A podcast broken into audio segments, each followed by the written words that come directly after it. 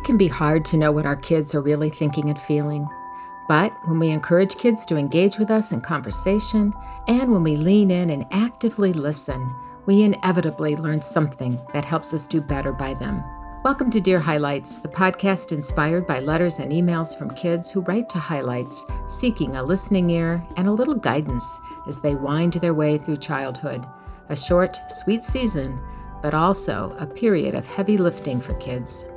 I'm Christine French Cully, editor in chief of Highlights and your podcast host. I'm joined by Hillary Bates, our podcast producer and thoughtful mom of two.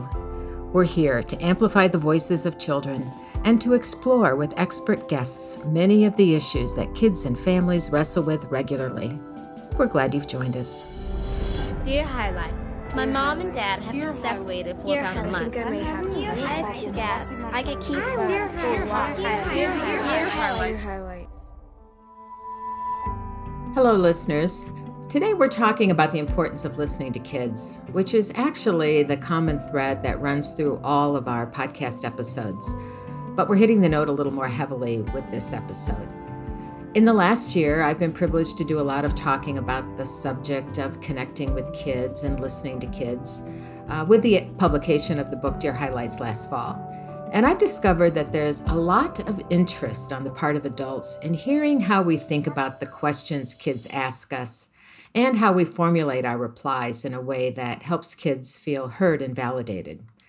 So we thought we'd talk about that today. And I'm joined by our podcast producer, Hillary Bates, and associate editor at Highlights, Allison Kane, who's been with the company uh, about eight years and who is one of the uh, carefully selected, specially trained editors who helps us answer children's mail. So, welcome, Allison, and welcome back, Hillary. Thank you. Happy to be here. This is really a fun one. Uh, I have worked at Highlights over the years for quite some time, but only very recently have I gotten to be included in this job of responding to kids' mail. And what some people might be surprised to learn is that there's actually a training that Highlights conducts to try to help the folks that are entrusted with this job to make sure that we're answering kids in a in a consistent way and that is in the voice of highlights and the way that we want to be listening to and addressing kids. Um, i don't know uh, chris how long ago did that training start? Um, or was it something more like long ago that people just more shared as oral tradition with each other? Well, you know, it, goes way back to the beginning. Uh, the founders themselves in 1946 answered every letter that they received from children. And I think the staff was small and probably, you know, at some point there became so many that they couldn't answer them all themselves. So they picked a few editors to help them with the task. And and because there weren't that many of them and they were in a small office, I think the editors who helped answer mail was almost osmosis. you know, they learned from watching and listening to the founders. Uh, of course, over time, as the amount of mail we received grew in volume and um, it required more help, uh, more people to help answer all the mail, somewhere along the line, more formal training was established and I've been in highlights a long time, and by the time I got there, it was there was a pretty rigorous, uh, uh, structured training program set up, which we look at and you know adjust. But uh, it's been really helpful because we don't want editors to answer the letters, um, you know, uh, only from the context of their own experience or their own ideals or philosophies. They really are answering these letters on behalf of highlights, and the job is to uh, talk to children and uh, in a way that highlights would um, would talk to them if highlights were a talking entity if you will.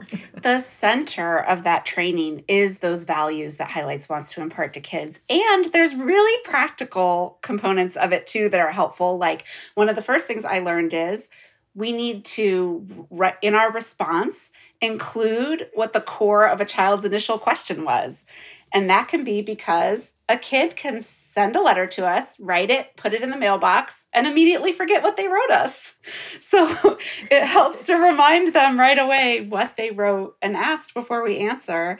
But I think it does something else really beautiful too that can happen in conversations with kids, which is that by rephrasing what they asked us, we are confirming that we listened and we understand.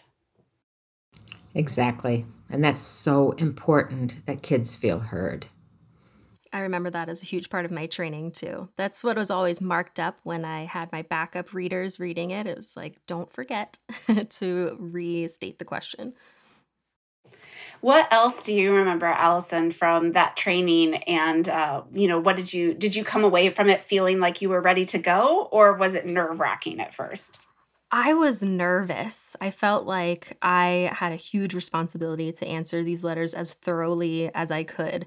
But what brought me a lot of comfort, I think, when I did the training with our um, reader mail coordinator, she insisted that we don't have to have all the answers. We just have to direct kids to the right place to get the help that they need or get the answers that they need. Um, which is so helpful because I was like, am I helping these kids? Are they getting the, what they want to hear? Or am I, you know, thoroughly answering? But um, most of what we do is give resources. So that helps a lot.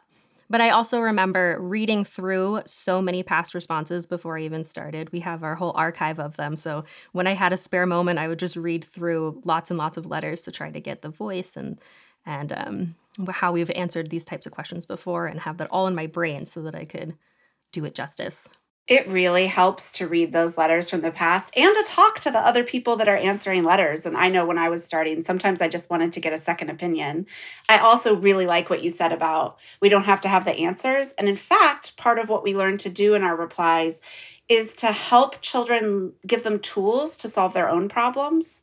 So, a lot of times we're offering them options of things they might do to come to their own conclusions for the question. Um, and we also really like to encourage them to look for other adults in their lives who are trusted adults, who are caring adults, who might also be able to help them with these problems. Because after all, we are far away and not in their lives in a magazine and it might be really impactful to hear from us but we know that sometimes kids need more immediate help the help of their parents or teachers or other folks who love them I would say those are two things we always try to do give kids a variety of ways they might approach their issue uh, or their concern. And also, we we almost never fail to urge them to find a caring adult in the circle of people they trust and know because we just don't have enough context, as you say, Hillary, in any given letter to really feel comfortable that we're giving them all the help they need or even the right help that they need.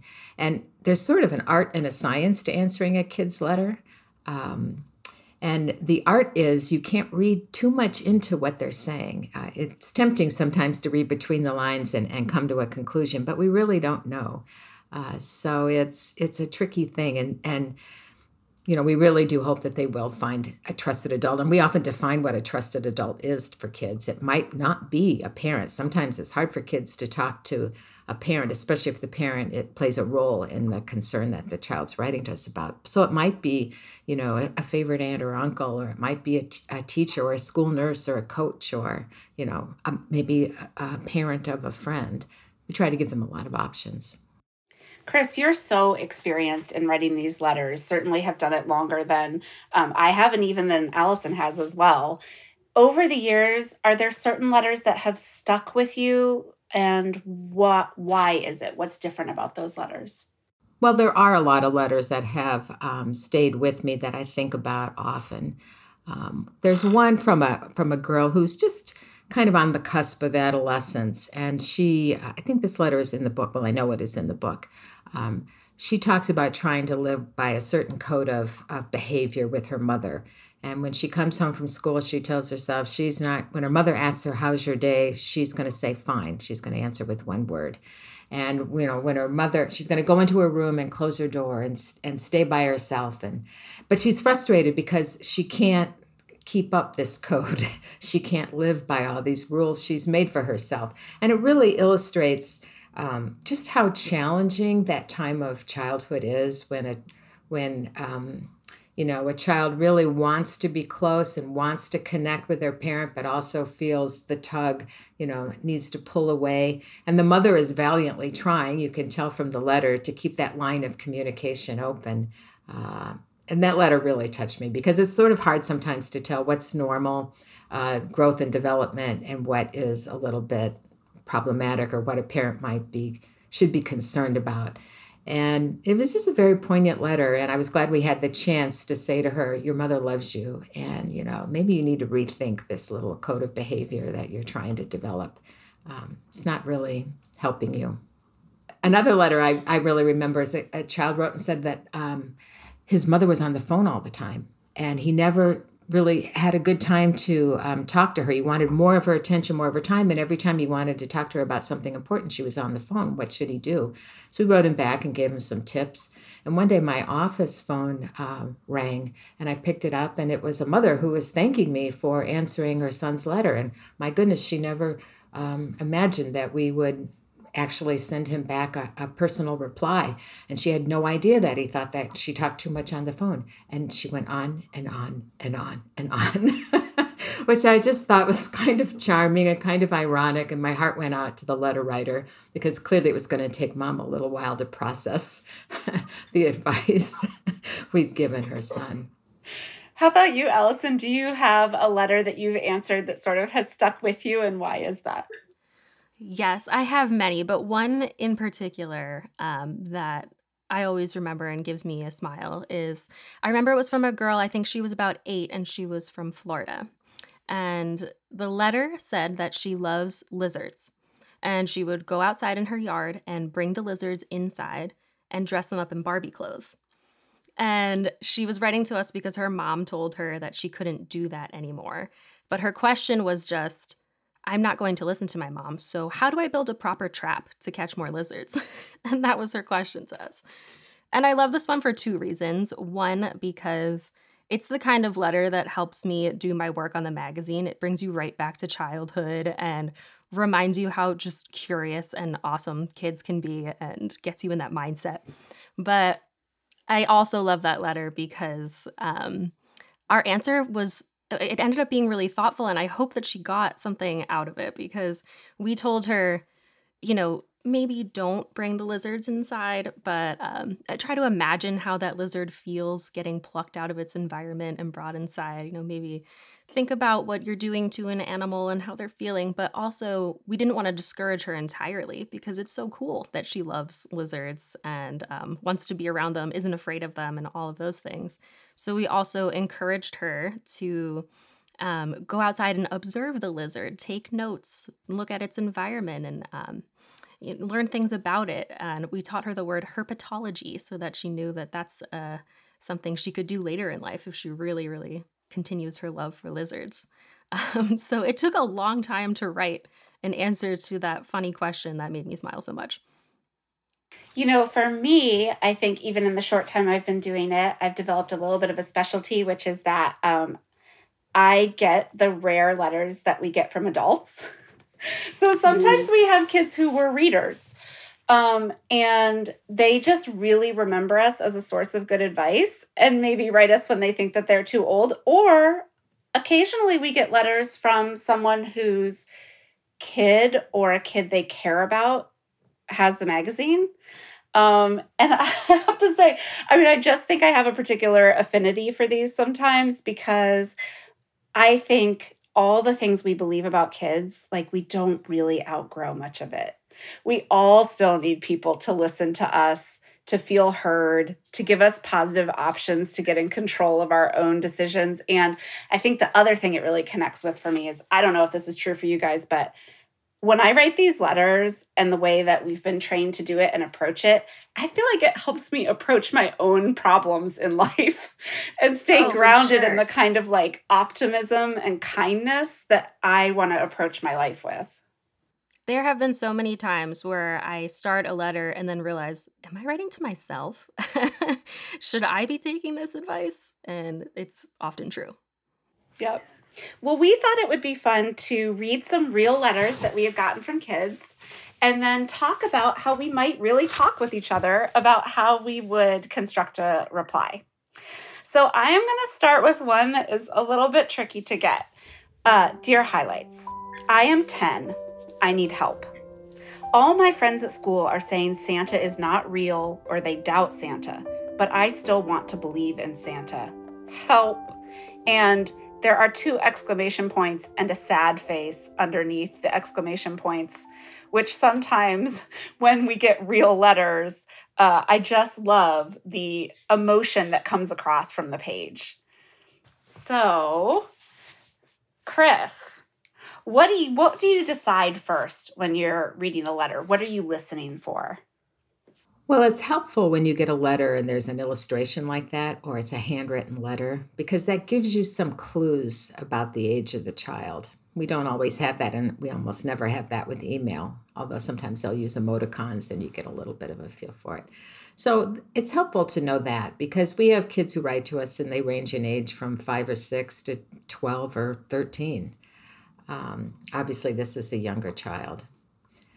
So you listen um, for to try to figure out really what what the crux of the problem is, and um, here I suspect she's right on that cusp where she's starting to not believe in Santa Claus anymore, and um, I think the trick here would be to to say something that gives her permission to continue to think about it without bursting her bubble and telling her, yeah, you're right, there is no Santa Claus, uh, because it might be right for her to continue to believe for a little while longer.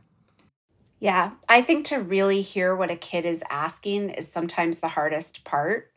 And definitely what you what is a distraction in this letter is whether or not Santa exists, right? Which really she is not asking us to address she's really talking about the fact there's two things at play here. There's friendship because it's how she's interacting with friends that believe something differently. And then there's her own desire to get to stay in a belief that she has and asking if that is an okay thing to decide for herself or if she needs to let her social group participate in deciding for her uh, what she should believe.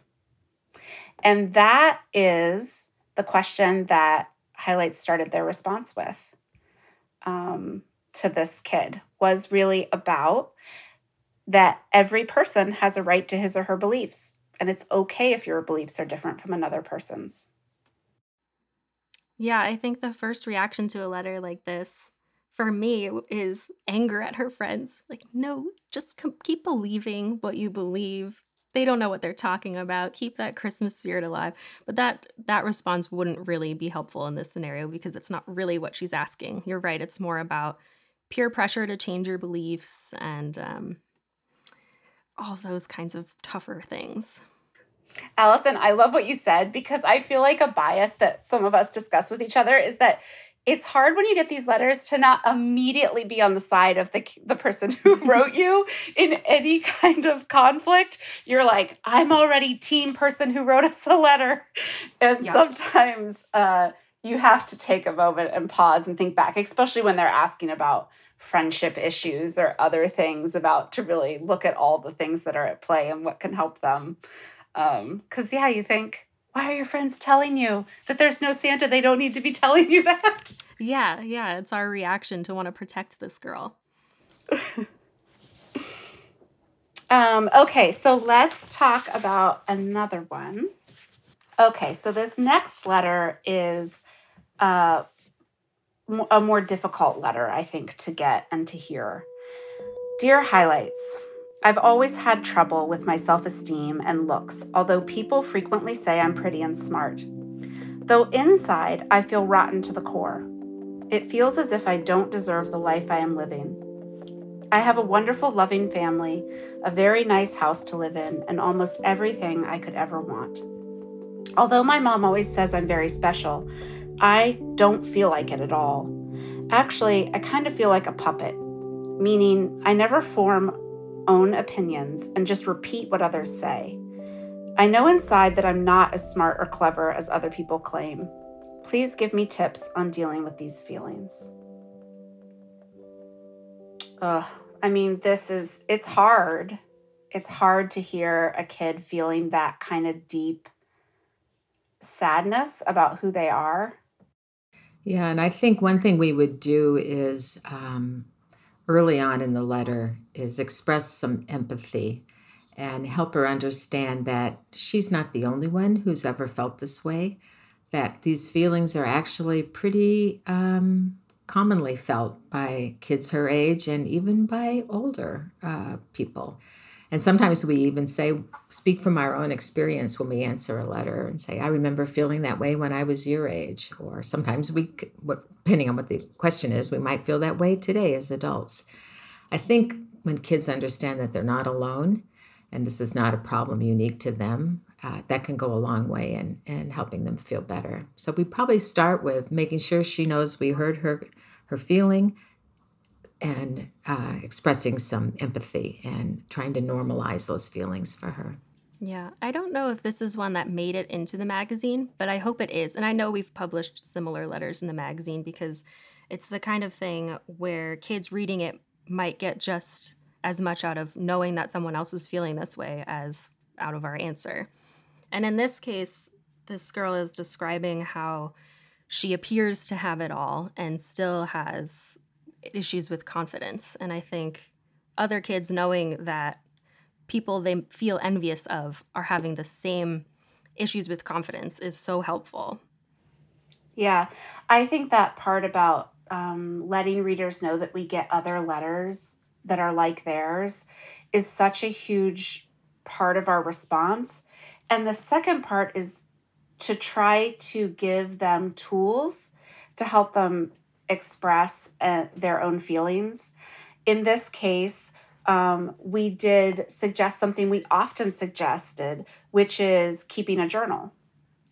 Um, we might also suggest that uh, other kids who are having big emotions might try drawing or other creative outlets to try to express how they feel.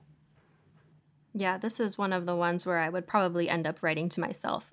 You know what I mean? We have we still have issues with confidence all the time and just writing that down for kids i think is helpful and um, it's the kind of thing where i'd probably suggest that this girl start a journal and then remember to start journaling myself um, we also particularly on topics like this which are so common for kids.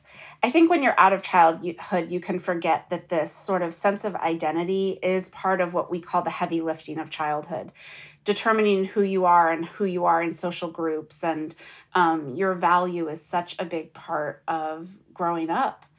And we also want to encourage kids to, yes, we want to take care of that feeling and we want them to feel empowered to think bigger than themselves. And I really love part of the conclusion of the response to this one, which was to remind her that when she gets too stuck in her head, it helps to mix things up and do other things she enjoys and do things for other people, um, which is also, Allison, I think, uh, something I would love to hear every day in a letter to myself. Yeah. Mm-hmm. The other thing we often say in letters like this, uh, what we need to remember that these conversations are not one and done. Um, we usually tell children if they if they feel like they want to write to us again, they certainly can. And of course, we always urge them to find somebody to talk to. Um, you know, this is an ongoing conversation she's had in her head with herself for a long time. So it would be naive to think one letter will solve a problem. So we always want to leave the door open for more communication, more connecting.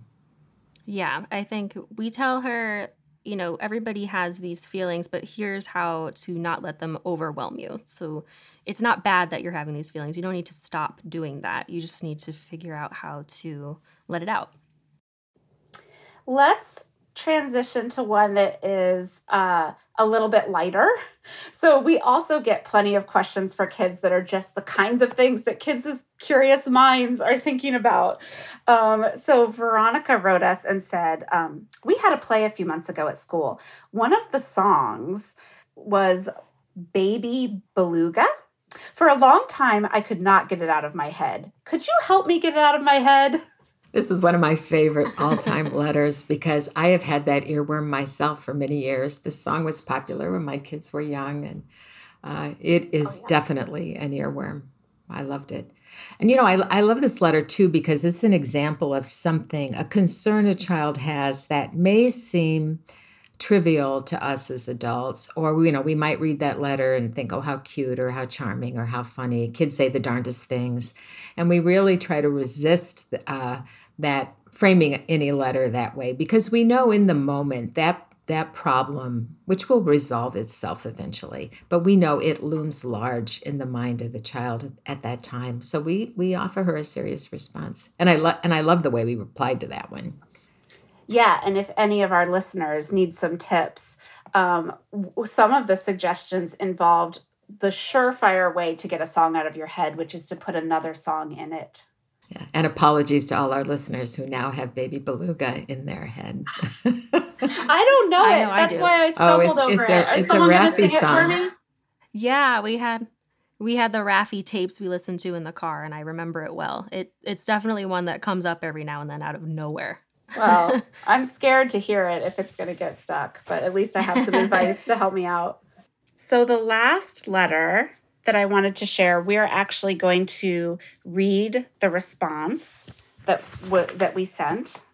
The last letter that we're going to talk about, I think, uh, is a really good example of how sometimes the shortest letters that kids send can be the most difficult to answer because kids are great at getting straight to the heart of the matter of being alive. This letter was from Ariel, who wrote us in 2019 and said, Dear Highlights, I really get disturbed by the awful things that happen in the political and physical world. How can I make the world better without going off to war or running for president? No biggie. no biggie. Oof.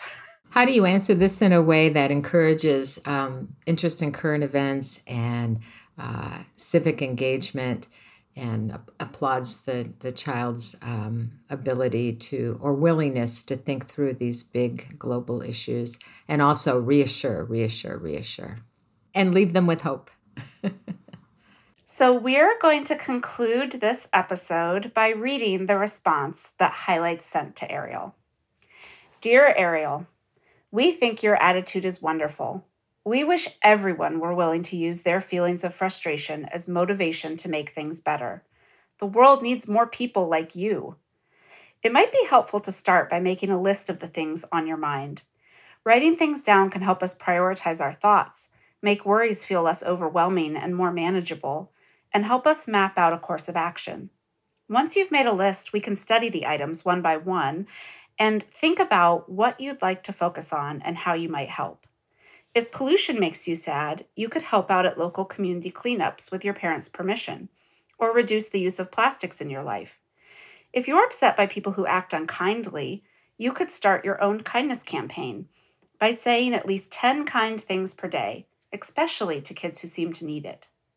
Or if you'd like to make changes at school, perhaps it's serving in a leadership role by running for student council or class president. You can inspire others to get involved too. One person can start a ripple effect of positive change. There is a famous quote attributed to Margaret Mead, which you might find inspiring. Never doubt that a small group of thoughtful, committed citizens can change the world.